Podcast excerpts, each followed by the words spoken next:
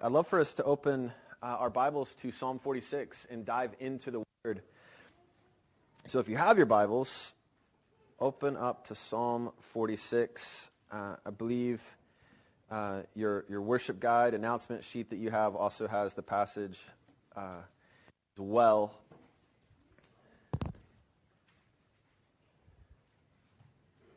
And I suppose as a way to continue to let you know a little bit about me, um, a strange thing about me is that I have spent many years uh, going to my cave.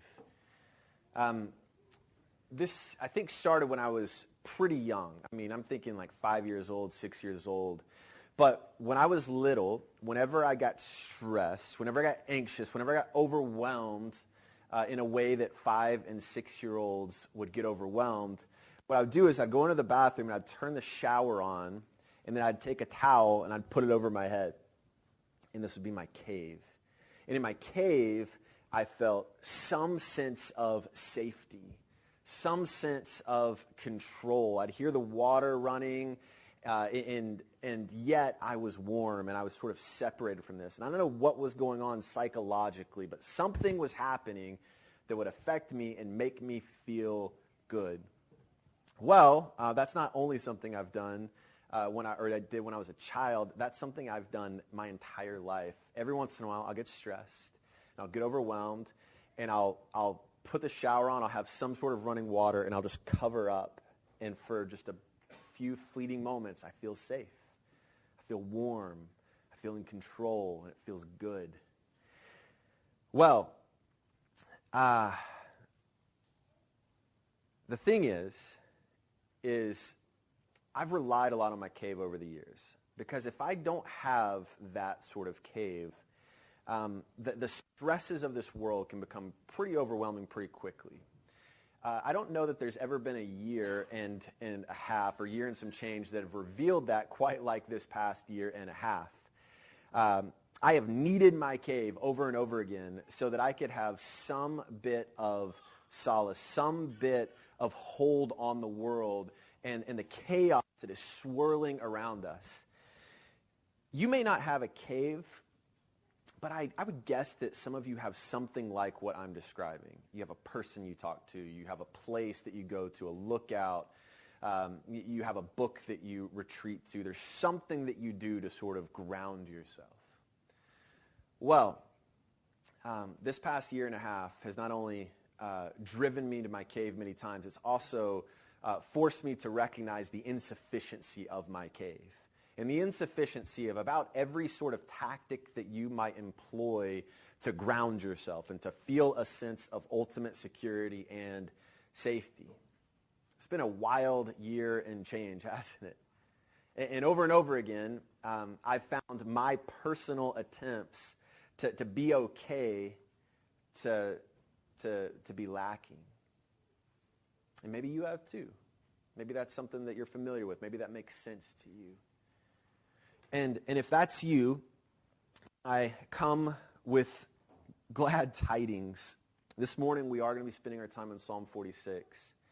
And in Psalm 46, uh, we are going to see that we who are in Christ, we who have believed in Jesus and are found in him, that we, that we are in fact safe that we are in fact secure. Even if the world swirls and chaos reigns or seems to reign, we are okay because of Jesus, because of who God is. This psalm that we're going to be looking at today may be familiar to some of you um, because it's a psalm that a great song was written about, uh, a mighty fortress. Uh, this is a psalm or a hymn that uh, Martin Luther wrote and he wrote this hymn in the midst of great uh, trial. Uh, he wrote this in the midst of, of the Reformation in the 1500s, in the midst of dealing with, with the plague, in the midst of great, tr- uh, great chaos. He penned the words to a mighty fortress.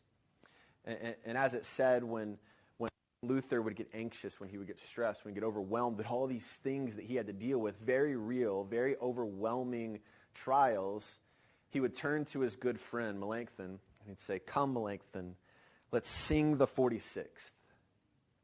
And as he did so, he found himself buoyed because he found himself able to trust in a holy and awesome God who was worthy of trust. And so, church, today we are going to sing the 46th. And as we do so, uh, I want us to see three truths uh, that I think, that I hope will encourage you and bless your souls and cause you to trust in the Lord Almighty. One, God is powerfully present. God is powerfully present. Two, God gives peace. And then three, God wins. God wins. That's what we're going to be looking at today. Psalm 46. If you have your Bibles open, please read along with me. God is our refuge and strength, a very present help in trouble. Therefore, we will not fear though the earth gives way, though the mountains be moved into the heart of the sea, though its waters roar and foam, though the mountains tremble at its swelling. There is a river whose streams make glad the city of God, the holy habitation of the Most High. God is in the midst of her. She shall not be moved. God will help her when the morning dawns. The nations rage, the kingdoms totter. He utters his voice. The earth melts. The Lord of hosts is with us. The God of Jacob is our fortress. Come, behold the works of the Lord how he has brought desolations on the earth. He makes war cease to the end of the earth. He breaks the bow and shatters the spear. He burns the chariots with fire. Be still and know that I am God. I will be exalted among the nations. I will be exalted in the earth. The Lord of hosts is with us. The God of Jacob is our fortress. Pray with me. Father, uh, we thank you that we can gather together today in Jesus' name and that we can make much of Jesus. Father, I pray that you would cause your word to land on our hearts so that we might adore Jesus, that we might worship you and trust in you, even when the world seems to give way. Father, I pray that you would give us eyes to see and ears to hear today as your Spirit does good work in us. We pray this in Jesus' name. Amen. All right. Well, again, uh, as we look to God's Word, we want to see three truths. And the truth, the first truth, is a simple but powerful truth, and that is that God is powerfully present. God is powerfully present. Psalm 46 is broken up into three scenes. And this first truth that God is powerfully present, I think, can very cl- clearly be seen in verses 1 through 3. And in these verses, everything is messed up. Everything is messed up. Verses 2 through 3 shows a world where mountains are being torn down by earthquakes. The seas are swelling. And what's happening here is the psalmist is painting a picture for us, and it's a picture where the most secure things that we can think of, particularly the mountains, these things that stand, and we have a view of these just over here. They stand and they loom and they're strong, they're secure. Nothing is going to happen to these mountains. And yet the psalm paints a picture where, where these most secure things are being toppled. They're falling down. The, the things that we have great confidence in all of a sudden are crumbling. Now, can you imagine an analogous situation to this in our world? As you reflect on society and where we are in the United States or where we are as a world, does anything come to mind that would make you uh, uh, that, that, that would uh, make you think in these terms? I remember last year how disorienting it was to lose faith in a grocery store's ability to provide toilet paper. That was overwhelming to me to think that, that a, a slight bit of, of concern and maybe even paranoia over toilet paper caused shelves to be empty for months, at least in some places. Some of us are realizing over the course of this past year how much confidence we have placed in various uh, systems, in government, in 401ks, in a stable healthcare system, uh, in, in other Christians acting like Christians. We can go on down the list. Now, now we have doubt in things that we formerly trusted in. Now we have concerns about things that we formerly had zero concerns about. If the chaos of the world hadn't already convinced us that this world is scary and troubling, then we have a year and change worth of evidence that tells us it is in fact scary. It is in fact troubling. You think about COVID. You think about George Floyd. You think about January 6th. I mean, we could just go down the list. There's so many things that we can reflect on. Big things, big societal things, big cultural things, down to the personal things that you as individuals, as families, and as a church have dealt with. And, and, and as we reflect on these things, I think we could say with the psalmist, it seems as if the world has given way. It seems as if the kingdoms have tottered. And now the question is, is what do we do? What do we do in light of this? Do we give in to anxiety? Do we give in to depression? Do we give in to the overwhelming concern that we have about all of these things pressing in at the very same time upon us?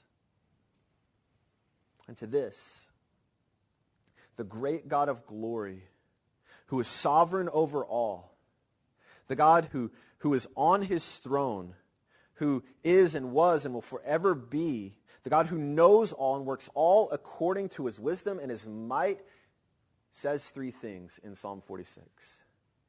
I am with you. I'm with you. I'm your refuge. And I am your strength. God says that he's with us. He's our very present help in times of trouble. Church, know this today. If you are barely affected by the world and all of the things going on in it, or if you are completely affected, totally affected, God is with you. Right now, God is with you. There's a temptation in times of trouble, in times of suffering, in times of trial, to think that God has abandoned us. That all of these things indicate that we are alone, that, that God has abdicated his responsibilities, his position on the throne, and now it's up to us to deal with this by ourselves. He has not abandoned us. He has not abdicated his responsibilities. He's a very present help in time of need. And I, and I, love for you to notice the wording here because it's so important. It's not just that God is with us. It's that he is very with us. He is a very present help in time of need. If you're like me, then your theology, I think, can actually get in the way of us being blessed maximally from these verses. You might read this and you think, well, of course God is with us. He's omnipresent, meaning that he is everywhere. That there is nowhere that he is not, right? And so we can read this and we can sort of generalize it and think, well, of course God is everywhere. And so, of course, God is technically then, therefore, with us. But that's not what this, this passage is saying. It's not saying that God is omnipresent. Yes, he is. Uh, that, that's not in question uh, in the psalmist's mind. But the psalmist is saying, saying something more than that. No, the psalmist is saying that God is with us, and he's with us in a special way. When things get hard, God is with us in a special way. When things get hard, God draws near in a special and life-giving way. As one theologian puts it, uh, it is true that God is everywhere, but he is not only everywhere. It is true that God is everywhere, but he is not only everywhere. Psalm 46 paints a picture of trouble, and in times of trouble, and in times of instability, and in times of chaos, God is especially with his people. And that's why this idea, I think, is repeated over and over and over again in this psalm. The psalmist really wants us to get this. The Lord really wants us to get this and get it into our heads and our hearts. Verse 5, God is in her midst. Verse 7, the Lord of hosts is with us. Verse 11, the Lord of hosts is with us. God wants you to know today. I, think I could speak uh, on the authority of the Word of God that God wants you to know today that He is with you. If you were His, if you are a part of His people, then He wants you to know that He is with you today. And if you are in Christ, He is with you in a special way. And because, because God is with you, He helps you. He helps you. Psalm 46 says, God is our refuge and our strength. He himself, God himself is our refuge. God himself is our strength. Now, if you're here today, that is good news. Notice that God doesn't say that he is going to provide you a refuge. That's not what, that's not what Psalm 46 is saying. This isn't a passage that says God is going to provide you a house. He's not going to provide you a cave. He's not going to provide you a literal fortress that you can board up the walls, that you can close the bridge, and you can hide in. He's not going to provide you a hospital. He's not going to provide you a bank. Uh, that's not what this passage is getting at. The refuge that God provides in Psalm 46 is not a thing. Now, these things, especially over the past season, may seem wonderfully helpful, wonderfully practical. We may desire these things now more than ever. Uh, I, I, I, would imagine that, that that is, some of these things are at the tip top of your uh, wants list. But bear in mind, these sorts of things, as great as they can be, they provide a partial refuge. A refuge that can be affected. Houses can be taken by banks. They can be burned down.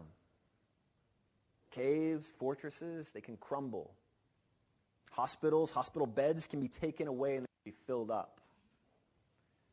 No, God will not settle by merely giving you a temporary measure, a temporary refuge. no, God gives himself. He gives himself. He will be our refuge. He will be our safety.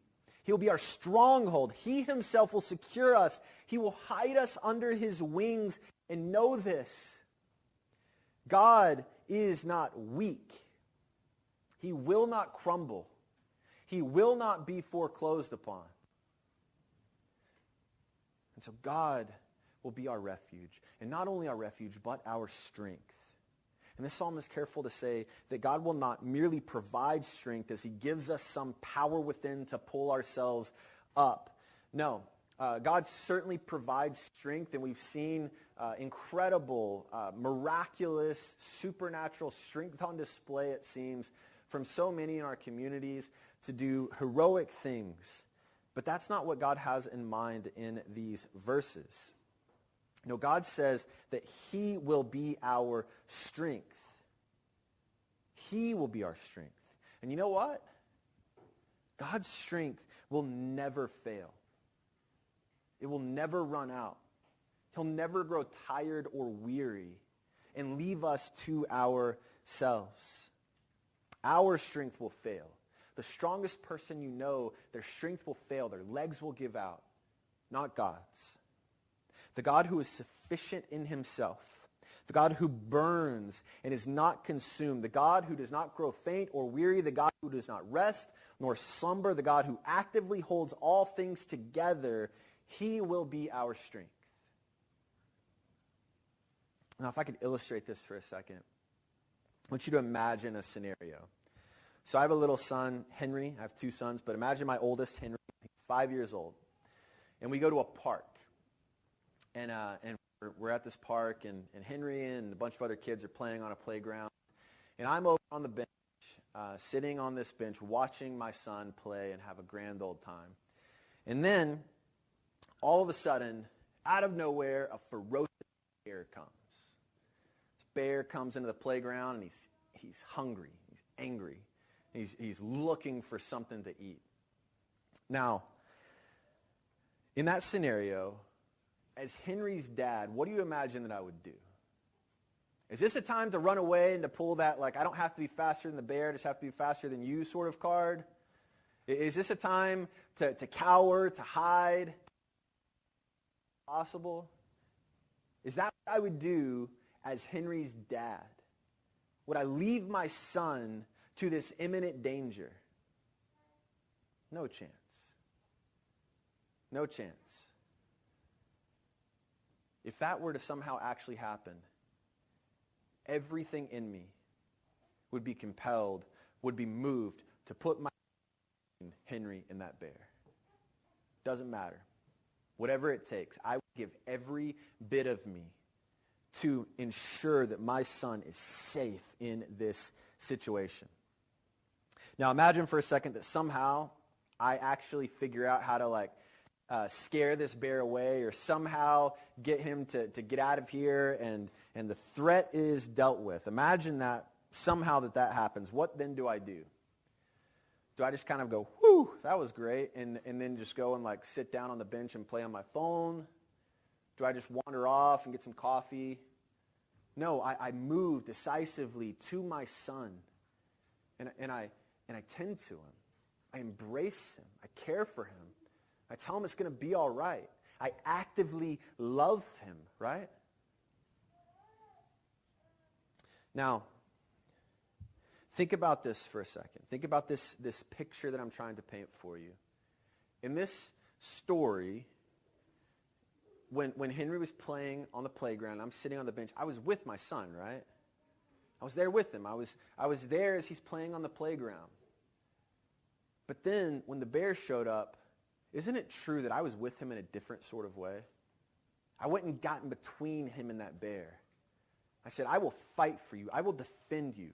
I will die for you. I will do whatever it takes to care for you because you're my son and because I love you that much. And so my presence was different depending on the threat. All of a sudden, I was with him in a special sort of way, fighting for him, protecting him. Now, I think that's the idea here in Psalm 46. When the world gives way, when the world gives way, whatever that means for you, God is not sitting on the bench. In the face of COVID, in the face of, of racial injustice, in the, in the face of societal unrest, in, in the face of, of uh, uh, looming financial crisis or chaos, in the face of, of health failing, in the face of personal tragedy, in the face uh, of transitions in a church, whatever it is that you're dealing with, in the face of this, God is not sitting on the bench playing on his phone, unconcerned, absent-minded, technically present. No, he is putting himself between you and the bear.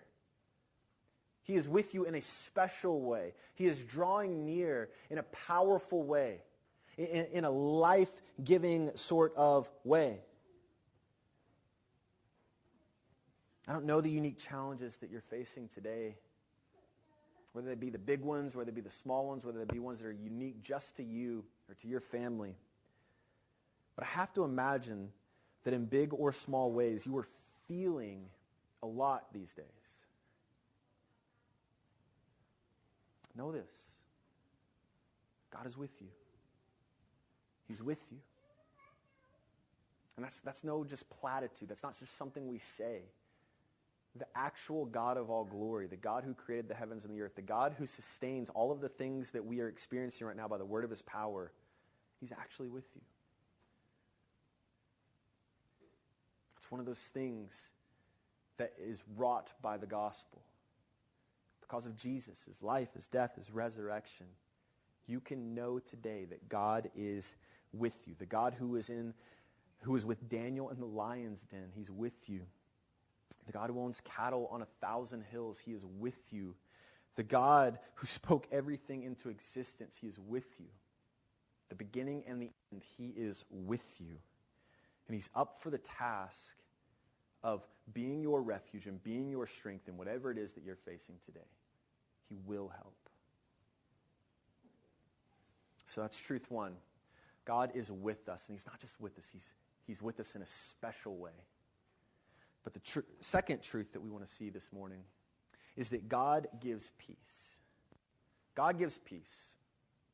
We see that in verses 4 through 7 in the second scene of Psalm 46. And this scene is focused on the city of God. And what we learn in these few verses is, is that the city of God is under siege. It's under duress. She needs help. So, in this scene, we move from the world that is giving away, the mountains that are toppling and, and, and overwhelmed by chaos, and we move to this city, the city of God. And these verses, they tell us something about the city. The city needs help, according to verse 5. The city needs to be delivered. Outside her walls, the nations rage, and the kingdoms totter. Outside her walls is chaos, violence, and war. And all these things are at the gates. They're drawing near. They're encroaching upon her. And so outside the city is a scary picture. It's not what you want. You don't want to be outside the city. It's a picture that frightens the enemies of God, marshaling all of their strength, marching upon the city, directing all of their ire towards this city. They want to destroy the city. That's outside of the walls. But what about inside the city gates? Well, you would imagine that if all of this chaos was going outside, that inside the city, there, there would be angst. There, there would be concern. There'd be fear. It'd be overwhelming to be inside the city, knowing that all of these enemies are directing all of their anger, all of their frustration, all of their ire towards you.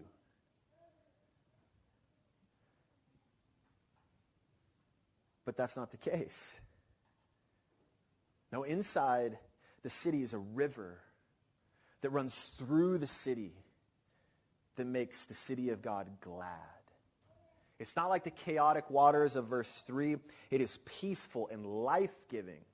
It actually affects the psychology of the city to the point where it makes them happy. It, it makes them carefree. It makes them able to rest. It affects the psychology of the people in a positive way. Verse 5 tells us that God is inside the city. He's present, and he won't let anything happen to her. In fact, he will deliver her when the morning light comes. She is safe because God is with her. The city is blessed. The nations may rage. The kingdoms may totter. The enemies of God might be scary, but when God speaks, he speaks with authority and he speaks with power. And when he speaks, things happen. And he says that he will rise up for this city. And so, verse 7 the Lord of hosts is with the city, and he will be her fortress. He himself will be her peace, and he will communicate his peace to this city that belongs to him, the city that he loves. Picture. Picture of a city, the city of God under siege, chaos and danger imminent, surrounding the city, all around the city, but inside the city, peace reigns. Inside the city, peace reigns. Why? Because God is in the city. And because God is in the city, his peace emanates out to the people and it causes them to experience him in such a way where they are settled, where they're okay. This raises an important question. What exactly is the city of God? Well, the city of God is God's city, so I think it's safe to say that it's a place where, where God resides, where he abides, where he chooses to dwell. Many would think that this means that the city of God is Jerusalem. Um, uh, that makes sense. Jerusalem is where God's temple was. It's a place where all of the scriptures seem to say that, that Jerusalem is an important place. So much of the New Testament, uh, Jerusalem has sort of a magnetic pull. The New Testament seems to say that God will, in fact, care for the city of Jerusalem. Uh, this is a special place in God's mind. So, so that might be a logical conclusion to, dr- to draw from this. In Psalm 46, I don't, however, think that Psalm 46 is addressing an actual uh, physical Jerusalem that's several thousand miles over across our globe. Why? Acts 7 teaches us that God does not dwell in a temple made by human hands, or a city made by human hands for that matter. No, as 1 Corinthians 3, for instance, teaches us, God has chosen to take up his residence in people. In people. His people. People who his son, Jesus, died for. People that Christ purchased upon the cross. People who, rec- who received grace by faith, believing in Jesus' name for salvation for eternal life, for the forgiveness of sins. God abides especially in these people. And now they are his holy temple. And so the city of 40, uh, the, the city of God in Psalm 46, I believe, is not an actual location. It's a people. It's God's people. And so the question is, who are the people of God? Well, in, in the time that this psalm was written, it was, it was really obvious who the people of God were. They were the, the people that God had chosen for, uh, for his possession to, to make great and to display his glory. It was Israel. Well, today, it's those people who have received Jesus by grace through faith. And so, if you've believed in Jesus today, then I think it is perfectly appropriate for us to apply Psalm 46 and its beauty and the riches contained within to us.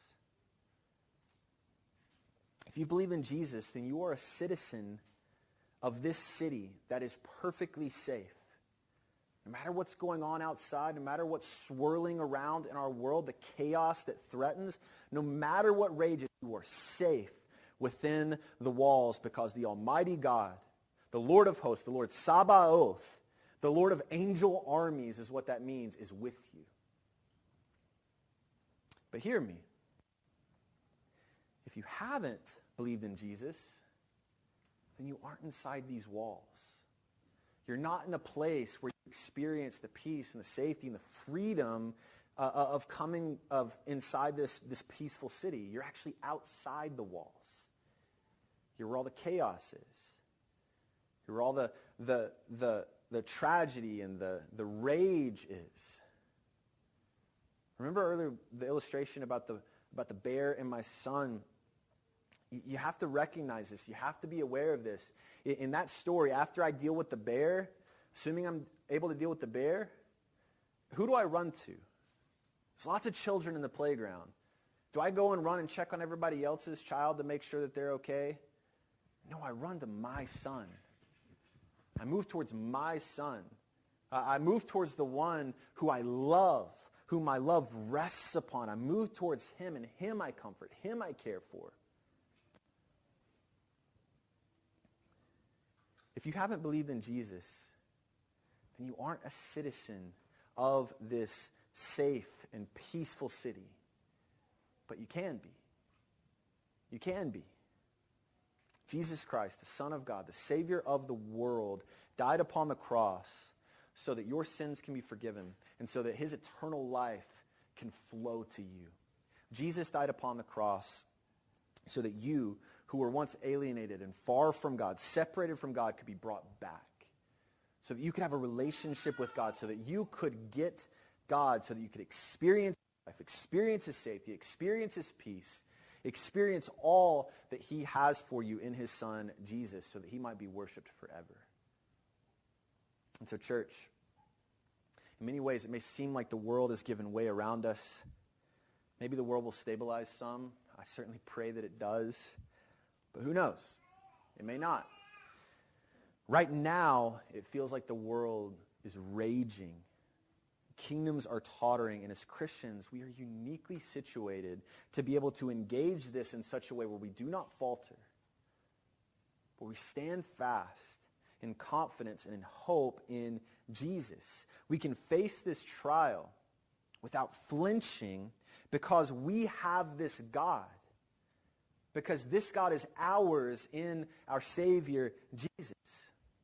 Now, please don't misunderstand. I'm not saying that because of God and because we're part of this city and because of how he draws near in a special way, unaffected by the chaos and by the world around.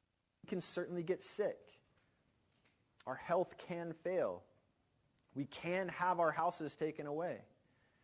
Bad things can happen to Christians. And in fact, the Bible seems to say that they will, in even a, a more significant way, happen to Christians. But what Psalm 46 and the whole of the Bible testifies to over and over and over again is that if God is in our midst, and in the gospel, the cross says that he is in our midst, then we are good. Ultimately, eternally, we are good. We're going to be okay. May not feel like it right now, but, but this is the ultimate word, the final word. God is definitively declaring that we will be okay because we're safe in him. And so we can cast our anxieties upon him. We can rest in him. We can hope in him. He's not going to leave us and he's not going to forsake us. He'll give us grace today and he'll give us strength tomorrow. He'll give us peace. It may not come quickly, but it is ours in Christ. And if you lean into this, you lean into God as your refuge and as your strength, as your very present help, in time of need. As your fortress, he will be with you and he will communicate this peace to you. He'll work this peace in you. Now, to close, I want to draw your attention to this final truth seen in this last scene. And it's a truth that I'd love for us to hang our hats on today and hope in. God wins. God wins. It's the final word for us today. Verses 8 through 11. These are incredible verses. They give us a glimpse of where all this stuff is going. Where is it going to end? So we get this little snapshot at the end of the story that's being told in Psalm 46. Where is this heading? God wins. That's where it's heading. So follow the flow of the psalm for just a second. The whole earth is giving away. The strong and consistent things are no longer reliable. The city of God is under duress. All of God's enemies are gathering to make war on his holy city. And so what happens? We don't get the specifics. We don't get the play-by-play. We don't get exactly how this is going to take place.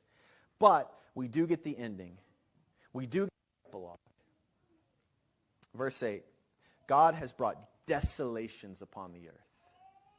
Verse 9. He makes wars cease to the end of the, end of the earth. He breaks the bow and shatters the spear. He burns chariots with fire. What happens is that God's enemies are conquered and God stands victorious. No more sin, no more sorrow, no more COVID, no more war, no more famine, no more of the things that are affecting us so personally and so dearly today. Our trust in God is vindicated. Our hope in God is, to be, is revealed to be well placed, for God wins. And then verse 10, God makes this declaration. Be still and know that I am God. Be still and know that I am God. I will be exalted among the nations. I will be exalted in all the earth.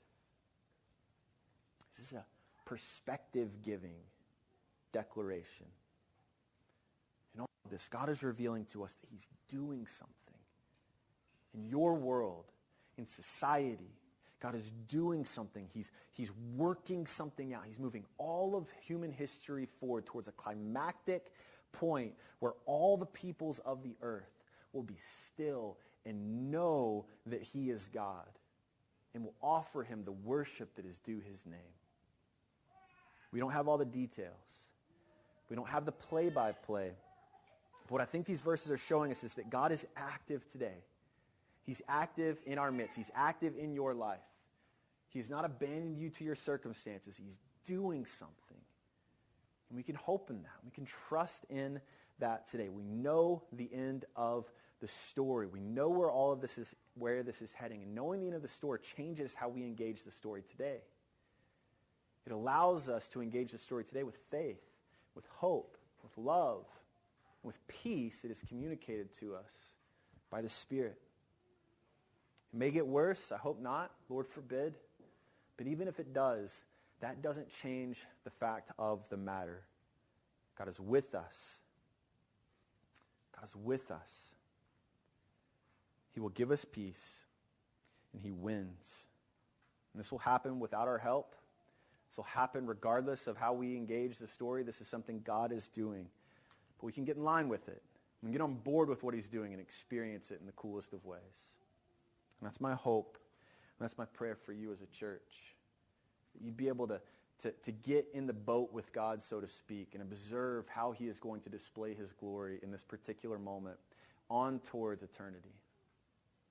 And so, with that said, I'm going to pray that the Lord would work these three truths into your hearts. And that as he does so, you would grow in adoration for the Lord Jesus and in faith, hope, and love. And that the Lord would display his glory in you and through you. Father, thank you so much for the opportunity to speak your words uh, here amongst those who you have united together in your Son, Jesus. And, and, Father, I pray now that you would take your word and you would hide it in our hearts, causing it to direct our path, causing us to believe in Jesus and to, to worship him. And so, Lord, now as we prepare to go, I pray that you would cause us to be those who not only worship when gathered, but worship when scattered. I pray, Lord, that we would go in the grace and knowledge of the Lord Jesus and the power of your Spirit, knowing the end of the story, knowing that you are at work, feeling your presence, and having your peace communicated to us. Lord, help us. Thank you so much for the opportunity to worship together with brothers and sisters. And now we offer you ourselves. In Jesus' name we pray.